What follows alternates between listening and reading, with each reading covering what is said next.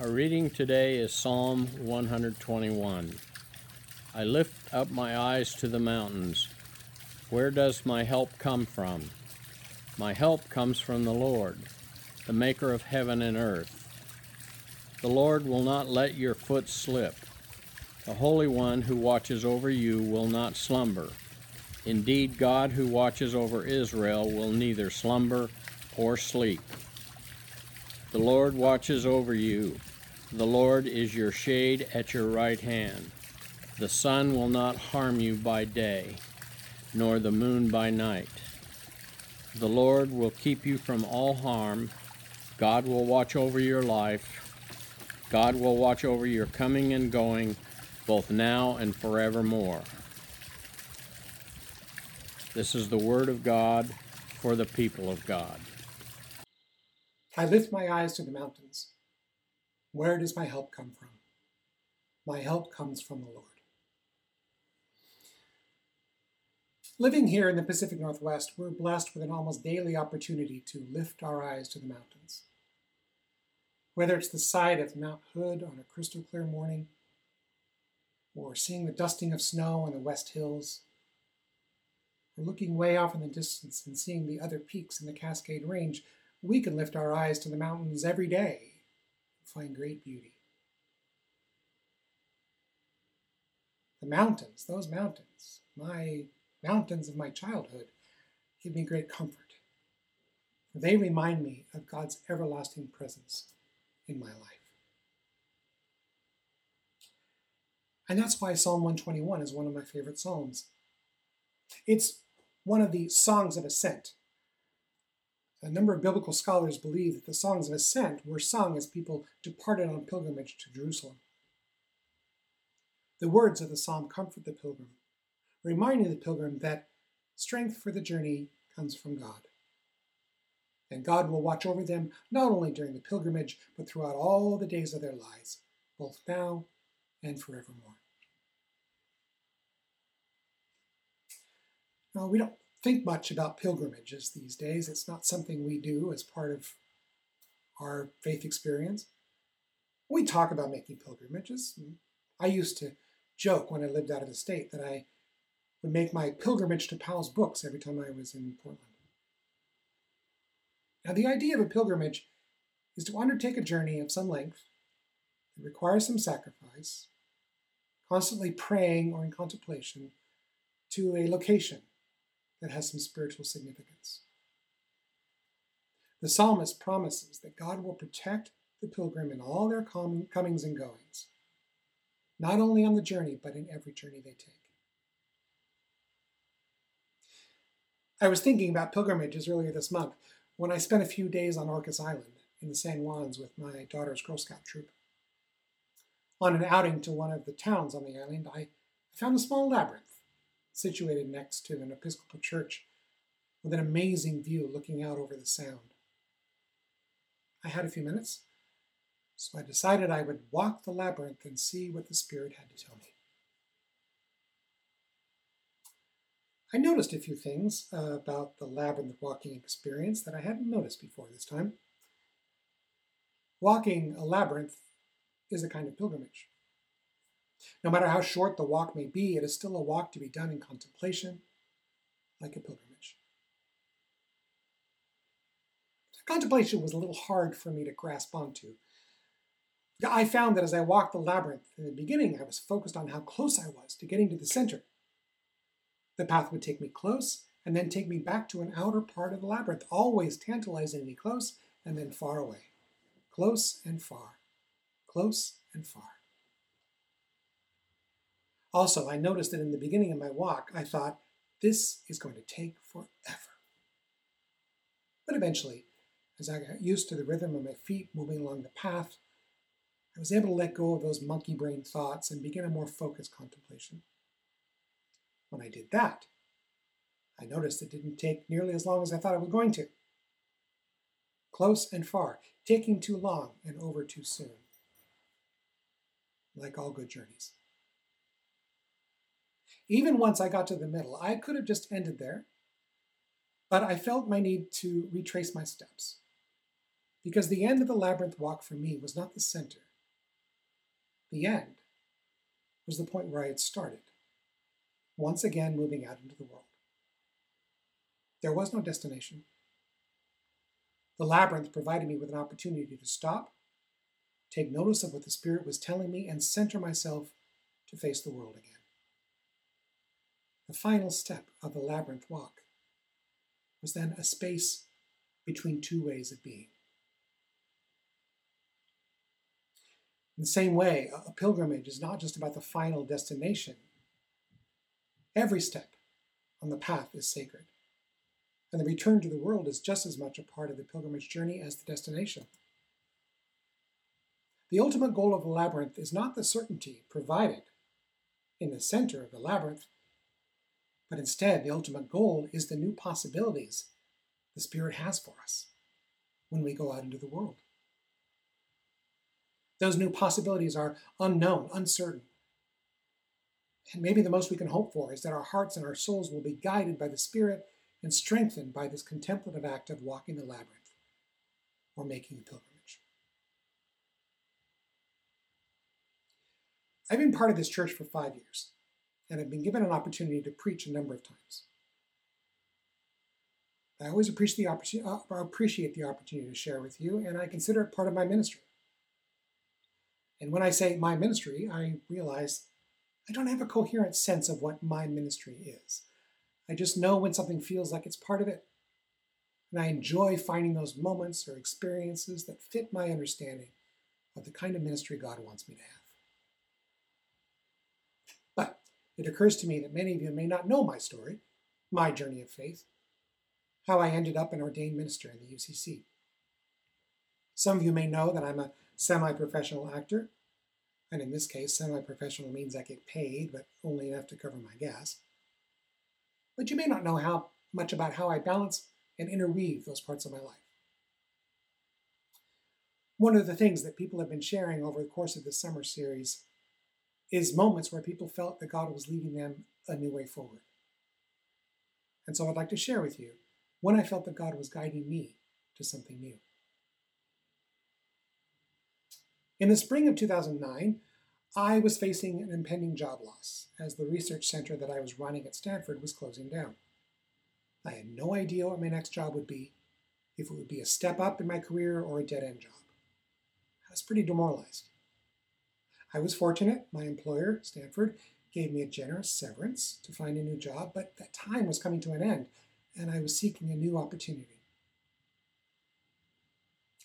Now, I grew up in the Presbyterian Church. It played a major role in the life of my family. Many of our social activities and leisure activities were all centered around the church. Fortunately for me, the church was a good influence on me.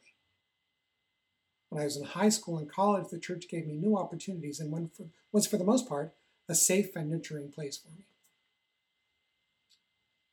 By the time I'd finished high school, I had added minister to my list of possible career choices.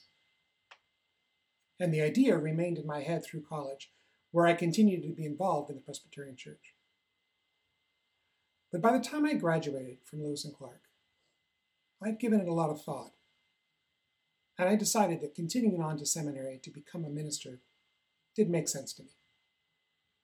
At the time, I saw the end result as the only thing that was important.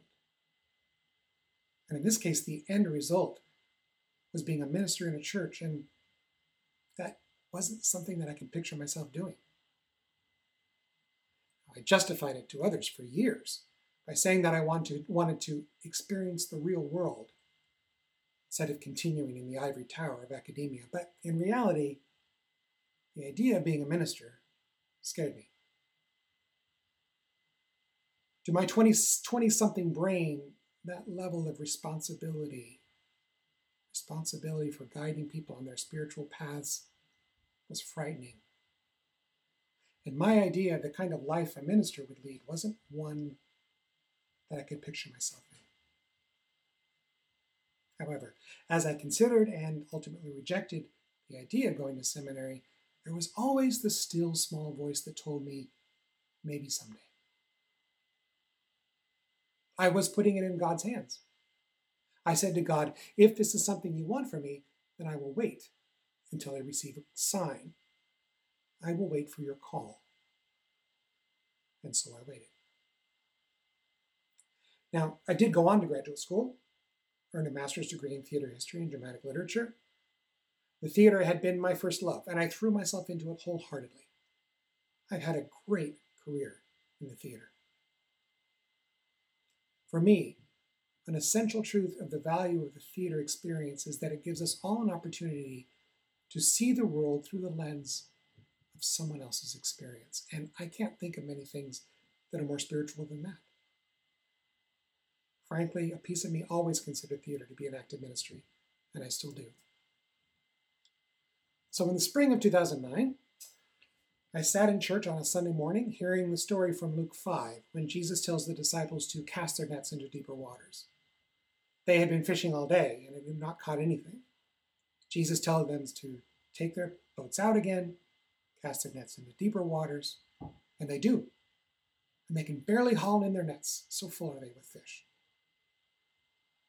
I remember that text vividly, but I also remember my pastor saying in that moment, "Be careful. This is the kind of text that changes people's lives." I heard the text telling me in that moment that even when I felt lost and confused, if I just cast my net into deeper waters, I would find new reserves of purpose. And my first response in that moment was to laugh. I laughed at that moment, thinking someone could hear this as a call to ministry. And before I knew it, I realized that was exactly what it was. In the midst of my laughter, and I think God was laughing with me, through this text of Jesus telling his disciples to try again to fill their nets, I clearly felt God telling me to begin a new journey, a journey of service and devotion, of investigation and discernment. Now, by this time, I knew that the church needs many different forms of ordained ministry. I also knew that I needed to face that potential great responsibility that frightened my twenty-year-old self. By this time, I was also in a devoted, in a loving marriage. I was a loving father of two wonderful, amazing children. Both of those things carried great responsibility, and I had faced it. I had done the ivory tower experience and worked hard at it. I knew I was capable of doing the work and carrying the possible responsibility. I had said to God in nineteen eighty-eight, "If you want me, God, just call." And eventually, God was able to get a call through. But this time, when I considered seminary, I didn't see ministry, form of ministry, as a fixed result. Now, some people go to seminary because they want to serve God by being a pastor to a church. Some people are called to be chaplains. I began seminary without a fixed idea of what I wanted the end result to be. It was the journey that was the goal, and that journey wouldn't end at ordination. My seminary experience then was just one step on my pilgrimage. This moment of answering God, God's call was my leap of faith. This was the moment when I felt that God was showing me a new way forward. And I began the journey, enrolling in seminary in two thousand ten, earning my master's in divinity in two thousand fifteen, and I was ordained into Christian ministry at Foothills Congregational Church, United Church of Christ in Los Altos, California. When I was ordained, I was fundraising, as I had done for much of my career, but this time for a seminary, my seminary. And the United Church of Christ considers that work to be ministry. So here I am today, still on the journey, still on a pilgrimage to an unknown destination, still fundraising for Tucker Maxon, and still exploring the soul-expanding potential of the theater. And I'm part of the unofficial ministry team here at Lake Oswego United Church of Christ. Those are the ways in which I serve. Now, over the course of this next year, you'll be hearing a lot about liminality. Liminality comes from the Latin word limen, which means the threshold of a door. So liminality is that state of being between two states, between certainty and unknown. And that's where we are today as a church. Logistically, we're in some sort of limbo or liminality regarding opening back up for our in-person gathering. As a nation, possibly as a world, we are seeing the old ways start to slip away, but we don't know what the new ways will look like. So you'll be hearing a lot about liminality this book, this, this year. The Church Council, Council has been using the book How to Lead When You Don't Know Where You're Going, Leading in a Liminal Season by Susan Beaumont, as a guide for our thinking about the upcoming year. As Beaumont points out, as Christians today, we dwell in that state of liminality, at the threshold between an ending and a new beginning. Richard Rohr writes, we have to allow ourselves to be drawn out of business as usual and remain patiently on the threshold, where we are betwixt and between the familiar and the completely unknown. If we can wait, be patient, live into that liminality, listen for that still small voice, the Spirit may be guiding us, not just the church, but each of us and our own lives into something wholly new. And one thing I know for certain, God will be there to watch over our comings and our goings, for now and forevermore.